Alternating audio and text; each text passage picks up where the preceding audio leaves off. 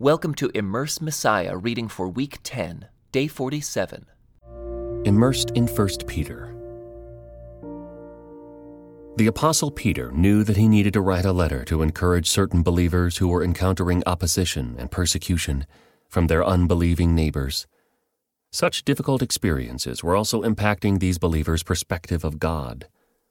In the early 60s AD, Peter was living in Rome, which he calls Babylon alluding to the ancient city that oppressed God's people in the First Testament. He had learned about the difficult situation that the followers of Jesus were facing in another part of the Roman Empire, the provinces of Pontus, Galatia, Cappadocia, Asia, and Bithynia, all in Asia Minor, which is modern day Turkey. Peter now writes to those believers, largely made up of Gentiles, encouraging them in the face of suffering. He also gives them a clear sense of identity as God's chosen people, and he urges them to continue on the path of holy living. Peter begins by reminding the believers of the great hope they now have in Christ. God's new world is being kept in heaven for them, waiting for the day it will come down and be revealed as their inheritance. Next, Peter marvels at the transformation their faith in Jesus has brought about. God paid a ransom to save you from the empty life you inherited from your ancestors, he says. So now, you can show others the goodness of God, for he called you out of the darkness into his wonderful light. Alluding to the First Testament, Peter tells them, Once you had no identity as a people, now you are God's people. Then, using language that further echoed descriptions of Israel, he declares, You are royal priests, a holy nation, God's very own possession. However, their new identity has created a number of earthly problems. Peter says, Your former friends are surprised when you no longer plunge into the flood of wild and destructive things they do, so they slander you. The slander may have included accusations that the believers were disloyal to the emperor because of their allegiance to Jesus. Peter tells them not to worry about these charges and insults, but rather to remain devoted to Christ while continuing to be good citizens. They are to keep their consciences clear, to honor the emperor, and to worship Christ. That's all the defense they should need. When it seems like Peter is wrapping up his letter with a doxology, all glory and power to him forever and ever, Amen, he continues on with a slightly different theme.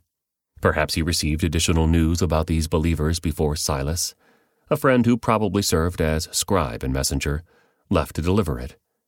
Dear friends, Peter continues, don't be surprised at the fiery trials you are going through, as if something strange were happening to you. These new believers may not have expected their faith in Jesus to lead so directly to troubles and insults. Perhaps they were even disappointed in God for the way things were turning out. Peter tells them that they should actually be very glad, for these trials make you partners with Christ in his suffering.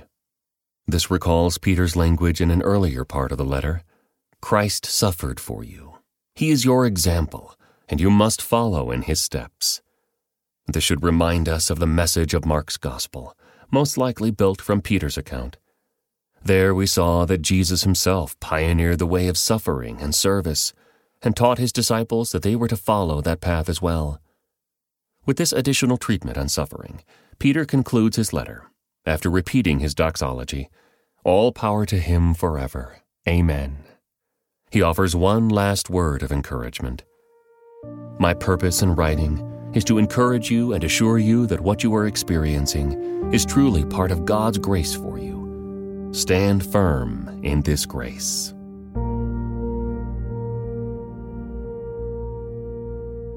The letter of 1 Peter.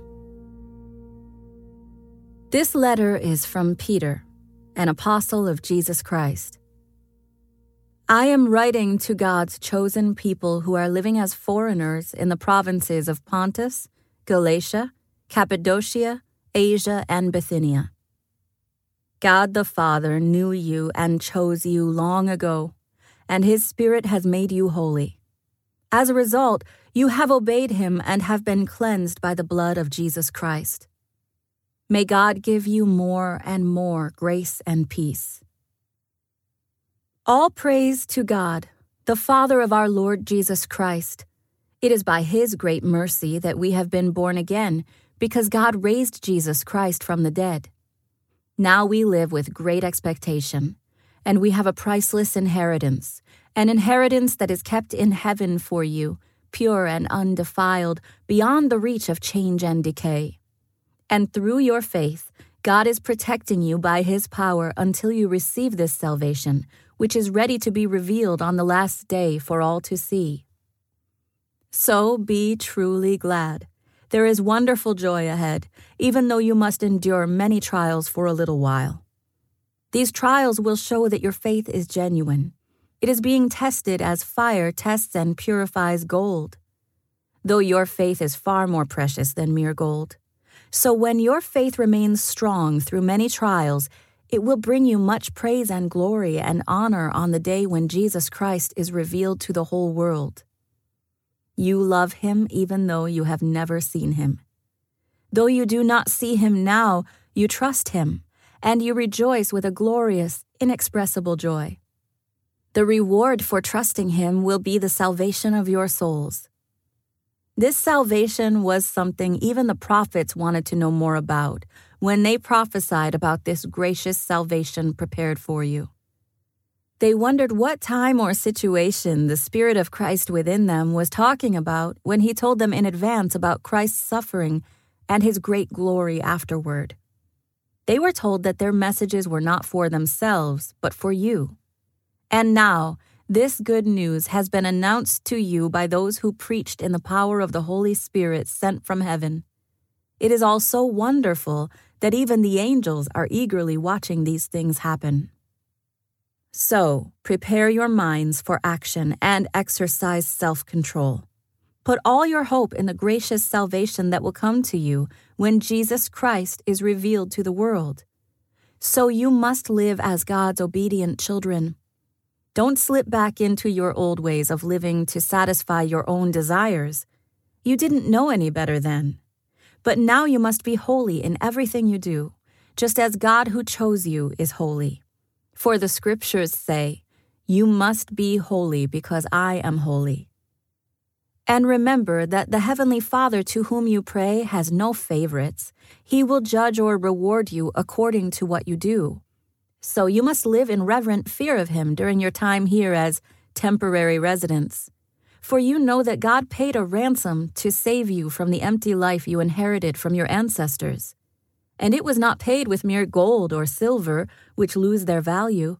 It was the precious blood of Christ, the sinless, spotless Lamb of God. God chose him as your ransom long before the world began. But now, in these last days, he has been revealed for your sake. Through Christ, you have come to trust in God, and you have placed your faith and hope in God because He raised Christ from the dead and gave Him great glory. You were cleansed from your sins when you obeyed the truth. So now you must show sincere love to each other as brothers and sisters. Love each other deeply with all your heart. For you have been born again but not to a life that will quickly end. Your new life will last forever because it comes from the eternal, living Word of God. As the scriptures say, people are like grass. Their beauty is like a flower in the field. The grass withers and the flower fades, but the word of the Lord remains forever. And that word is the good news that was preached to you. So get rid of all evil behavior. Be done with all deceit, hypocrisy, jealousy, and all unkind speech. Like newborn babies, you must crave pure spiritual milk so that you will grow into a full experience of salvation. Cry out for this nourishment now that you have had a taste of the Lord's kindness. You are coming to Christ, who is the living cornerstone of God's temple. He was rejected by people, but he was chosen by God for great honor and you are living stones that God is building into his spiritual temple. What's more, you are his holy priests. Through the mediation of Jesus Christ, you offer spiritual sacrifices that please God. As the scriptures say, I am placing a cornerstone in Jerusalem, chosen for great honor, and anyone who trusts in him will never be disgraced. Yes, you who trust him recognize the honor God has given him. But for those who reject him, the stone that the builders rejected has now become the cornerstone.